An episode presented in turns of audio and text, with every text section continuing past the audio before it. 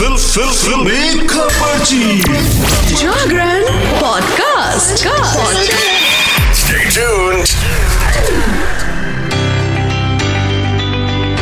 जी हाँ एक बार फिर से फ्राइडे फीवर के साथ मैं आ गया हूँ पीयूष और आप सुन रहे हैं फिल्मी खबरची ओनली ऑन जागरण पॉडकास्ट तो चलिए शुरू करते हैं आज का फ्राइडे फीवर, फीवर, फीवर विवादों में ट्रिपल आर का गोल्डन ग्लोब 2023 अवार्ड। गीतकार चंद्र बोस को एस एस राजामौली ने किया इग्नोर। निर्देशक एस एस राजामौली की फ़िल्म ट्रिपल आर के ब्लॉकबस्टर गाने नाटू नाटू को मिली बड़ी सफलता के बाद अब इसको लेकर एक नया विवाद शुरू हो गया है, जिसके बाद फ़िल्म के गीतकार को इग्नोर करने के लिए लोग फ़िल्म की टीम पर गुस्सा निकाल रहे हैं। बॉलीवुड ही नहीं, साउथ सिनेमा में भी नेपोटिज्म होता है। दरअसल, ट्रिपल आर के गाने नाटू नाटू को बेस्ट ओरिजिनल सॉन्ग कैटेगरी में अवार्ड मिला था, जिसे लेने के लिए फ़िल्म के संगीतकार एम एम कीरवानी स्टेज पर पहुँचे, जबकि फ़िल्म के गाने के लेखक चंद्र बोस को पूरी टीम ने इग्नोर किया। इस गाने के लेखक चंद्र बोस को न ही अमेरिका के इस ट्रिप पर साथ ले जाया गया और न ही उनका नाम गोल्डन ग्लोब 2023 के मेंशन की जाने वाली लिस्ट में दिया गया।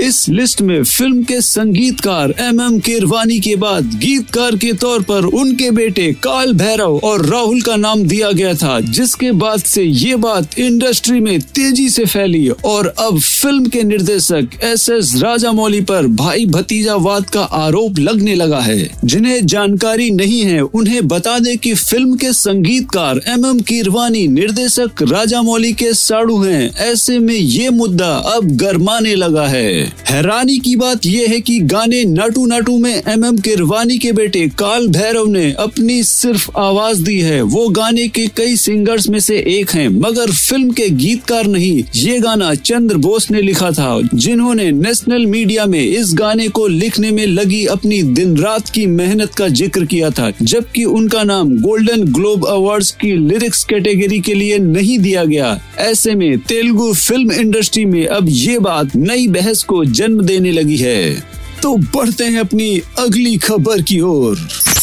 बॉलीवुड एक्ट्रेस उर्फी जावेद एक बार फिर से चर्चा में आ गई हैं। आपको भी पता होगा कि क्यों वो अक्सर चर्चा में आ जाती है हाँ वही अपने ड्रेसिंग सेंस को लेके उर्फी जावेद की अभी हाल ही में कुछ तस्वीरें सामने आई हैं। इन तस्वीरों में उर्फी जावेद जालीदार ब्लैक ड्रेस पहने दिखाई दे रही हैं। उर्फी जावेद अपनी इस नई जालीदार ड्रेस के साथ एक मास्क लगाए हुए दिखाई दे रही हैं। उर्फी जावेद का ये मास्क लोगों का ध्यान अपनी तरफ़ खींच रहा है। उर्फी जावेद के इस मास्क के चलते सोशल मीडिया पर खूब ट्रोल किया जा रहा है। अगर आप भी इन तस्वीरों को देखना चाहते हैं तो अभी जाइए उर्फी जावेद के इंस्टाग्राम पेज पर और देखिए ये अजीबो गरीब मास्क।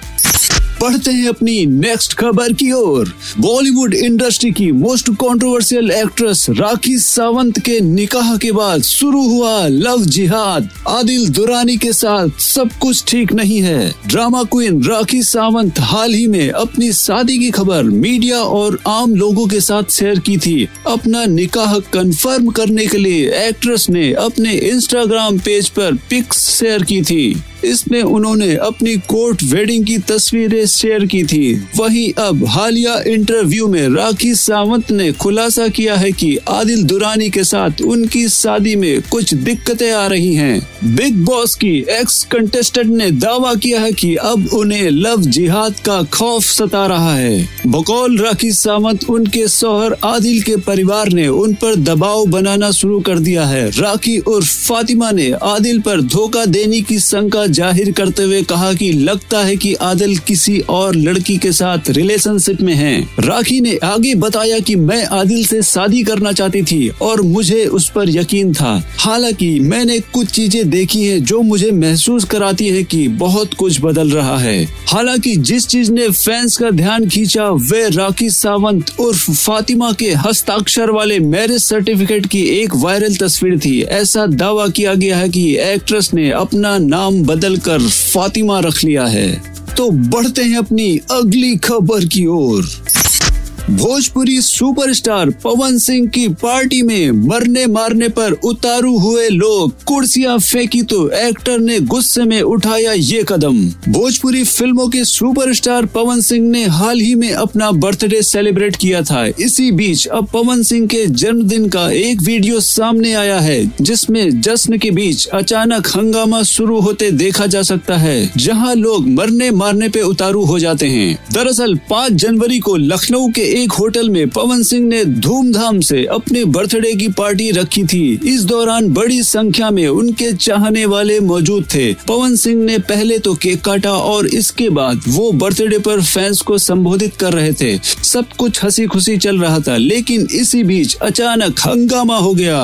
वायरल वीडियो में देखा जा सकता है कि कैसे अचानक लोग एक दूसरे को मरने मारने पे उतारू हो जाते हैं, लात घुसे चलते हैं। और कुर्सियाँ फेंकी जाती हैं। वे अपने जन्मदिन की पार्टी में इस तरीके का हंगामा देख पवन सिंह पहले तो लोगों को शांत कराने की अपील करते हैं, लेकिन बावजूद इसके झगड़ा शांत नहीं होता। ये देखकर पवन सिंह नाराज़ हो जाते हैं और पार्टी छोड़कर चले जाते हैं।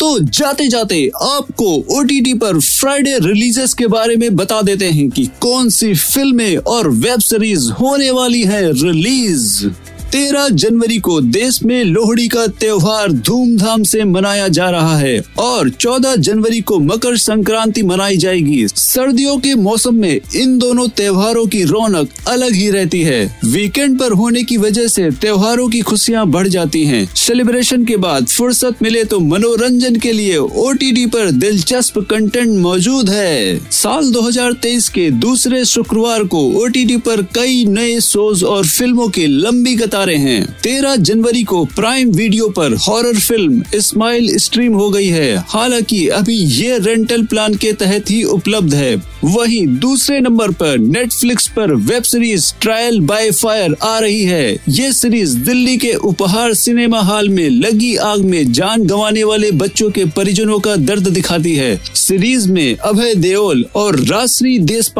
मुख्य भूमिकाओं में हैं और इसी नाम से आई किताब पर आधारित है ये किताब नीलम और शेखर कृष्ण मूर्ति ने लिखी थी।